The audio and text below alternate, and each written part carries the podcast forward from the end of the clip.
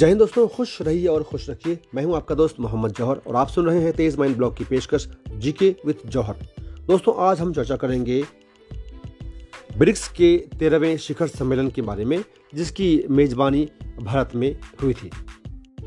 दोस्तों, पाँच देशों के समूह BRICS, B R I, C S, Brazil, रूस, भारत, चीन व दक्षिण अफ्रीका का तेरहवा शिखर सम्मेलन भारत की मेजबानी में 9 सितंबर 2021 को ऑनलाइन संपन्न हुआ। यह लगातार दूसरा वर्ष था जब ब्रिक्स का शिखर सम्मेलन वर्चुअल तरीके से संपन्न हुआ। कोविड 19 महामारी के चलते पिछले वर्ष रूस की मेजबानी में बारहवां शिखर सम्मेलन 17 नवंबर 2020 को वर्चुअल तरीके से आयोजित किया गया था। तेरहवां शिखर सम्मेलन भारतीय प्रधानमंत्री श्री नरेंद्र मोदी की अध्यक्षता में संपन्न हुआ। तथा ब्रिक्स के चारों अन्य देशों के राष्ट्र प्रमुखों ने ऑनलाइन ही अपनी उपस्थिति इसमें दर्ज की। इसमें चीन का प्रतिनिधित्व राष्ट्रपति शी जिनपिंग ने, रूस का राष्ट्रपति व्लादिमीर पुतिन ने, ब्राज़ील का राष्ट्रपति जायर बोल्सोनारो और दक्षिण अफ्रीका का प्रतिनिधित्व वहाँ के राष्ट्रपति साइरिल रामाफोसा ने किया। ब्रिक्स की स्थापना के 15 वर्ष पूर्ण होने के परिप्रेक्ष्य में BRICS at the rate fifteen निरंतरता, समेकन और आम सहमति के लिए अंतर ब्रिक्स सहयोग, यानी कि BRICS at the rate fifteen intra BRICS cooperator for continuity consolidation and consensus Bharat की मेजबानी में आयोजित इस शिखर सम्मेलन का थीम था। इनमें चारों सी कंटिन्यूटी कॉन्सोलिडेशन कोऑपरेशन व कंसेंसस को ब्रिक्स भागीदारी के मज़बूत सिद्धांत श्री मोदी ने बताया। ये तीसरा अवसर था जब ब्रिक्स शिखर सम्मेलन की मेजबानी भारत ने की। इससे पूर्व 2012 में चौथा व 2016 में आठवां शिखर सम्मेलन भारत में ही आयोजित हुआ था। सम्मेलन के प्रारंभ में ही सभी अतिथियों का स्वागत करते हुए भारत की ब्रिक्स की अध्यक्षता के वर्ष में सभी सदस्य देशों के प्रति आभार प्रधानमंत्री श्री मोदी ने व्यक्त किया।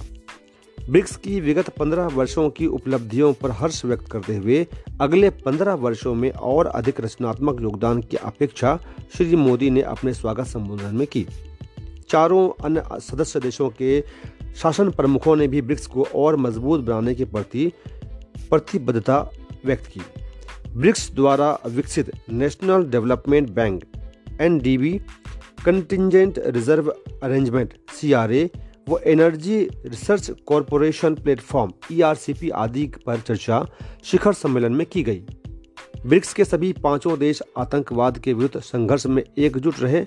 आतंकवाद के साथ साथ कोरोना महामारी के मुद्दे भी सम्मेलन में अहम मुद्दे रहे।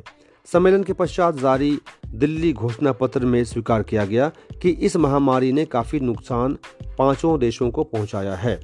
महामारी के उद्गम का पता लगाने की बात भी घोषणा पत्र में कही गई। कोरोना के अनुभव को देखते हुए सदस्य देशों के बीच स्वास्थ्य व रोगों से जुड़े अन्य क्षेत्रों में आपसी सहयोग बढ़ाने की बात घोषणा पत्र में कही गई है। अफ़गानिस्तान की स्थिति पर चिंता व्यक्त करते हुए घोषणा पत्र में अस्थायित्व के लिए सभी पक्षों के बीच बातचीत को बढ़ावा देने की बात जहाँ कही गई है, वहीं ये आशा भी व्यक्त की गई कि अफ़गानिस्तान में आतंकवाद के विरुद्ध लड़ाई को प्राथमिकता दी जाएगी। तथा अफगानी महिलाओं, बच्चों व अल्पसंख्यकों के मानवाधिकारों की रक्षा के लिए कदम उठाए जाएँगे। साथ ही अफ़गानिस्तान को नशीले पदार्थों के कारोबार का केंद्र नहीं बनने दिया जाएगा।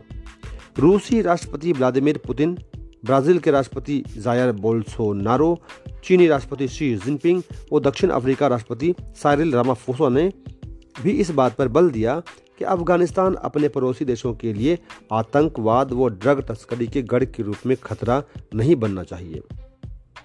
आतंकवाद के विरुद्ध साझा लड़ाई तथा वैश्विक स्तर पर सहयोग के विस्तार की बात यद्यपि घोषणा पत्र में कही गई है, लेकिन किसी आतंकी संगठन का नाम इसमें नहीं लिया गया। आतंकवाद के विरुद्ध एक रणनीति के प्रति सहमति व्यक्त करते हुए इस मामले में एक कार्य योजना को स्वीकार किया गया है। इसके अतिरिक्त कृषि क्षेत्र में सहयोग पर कार्य योजना 2021-24 वो इनोवेशन कार्य योजना 2021-24 के अतिरिक्त ग्रीन पर्यटन पर सहमति घोषणा पत्र में व्यक्त की गई। भारत की ब्रिक्स की अध्यक्षता के वर्ष में इसकी गतिविधियों तथा शिखर बैठक को कामयाब बनाने के लिए सभी सदस्य देशों से मिले सहयोग के लिए, सभी सदस्य देशों के लिए धन्यवाद ज्ञापन जहाँ प्रधानमंत्री श्री मोदी ने किया, वहीं वर्ष के दौरान इन गतिविधियों के सुचारू संचालन एवं शिखर सम्मेलन के सफल आयोजन के लिए आभार अन्य चारों शासन प्रमुखों ने व्यक्त किया। इसके साथ ही ब्रिक्स की अध्यक्षता एक वर्ष के लिए चीन के पास आ गई है तथा इसका आगामी चौदहवा शिखर सम्मेलन 2022 में चीन में प्रस्तावित है। अब हम जानते हैं ब्रिक्स राष्ट्र के बारे में एक छोटा सा परिचय। दोस्तों, ये जो ब्रिक्स राष्ट्र है, ये संयुक्त वैश्विक इसमें हिस्सेदारी जो है जनसंख्या ब्रिक्स ब्रिक्स राष्ट्र की 41 परसेंट है, विश्व की जनसंख्या के मुकाबले में। और इनकी जीडीपी जो है 24 परसेंट है। क्षेत्रफल ब्रिक्स राष्ट्र का 29.3 परसेंट है और व्यापार 16 प्रतिशत है।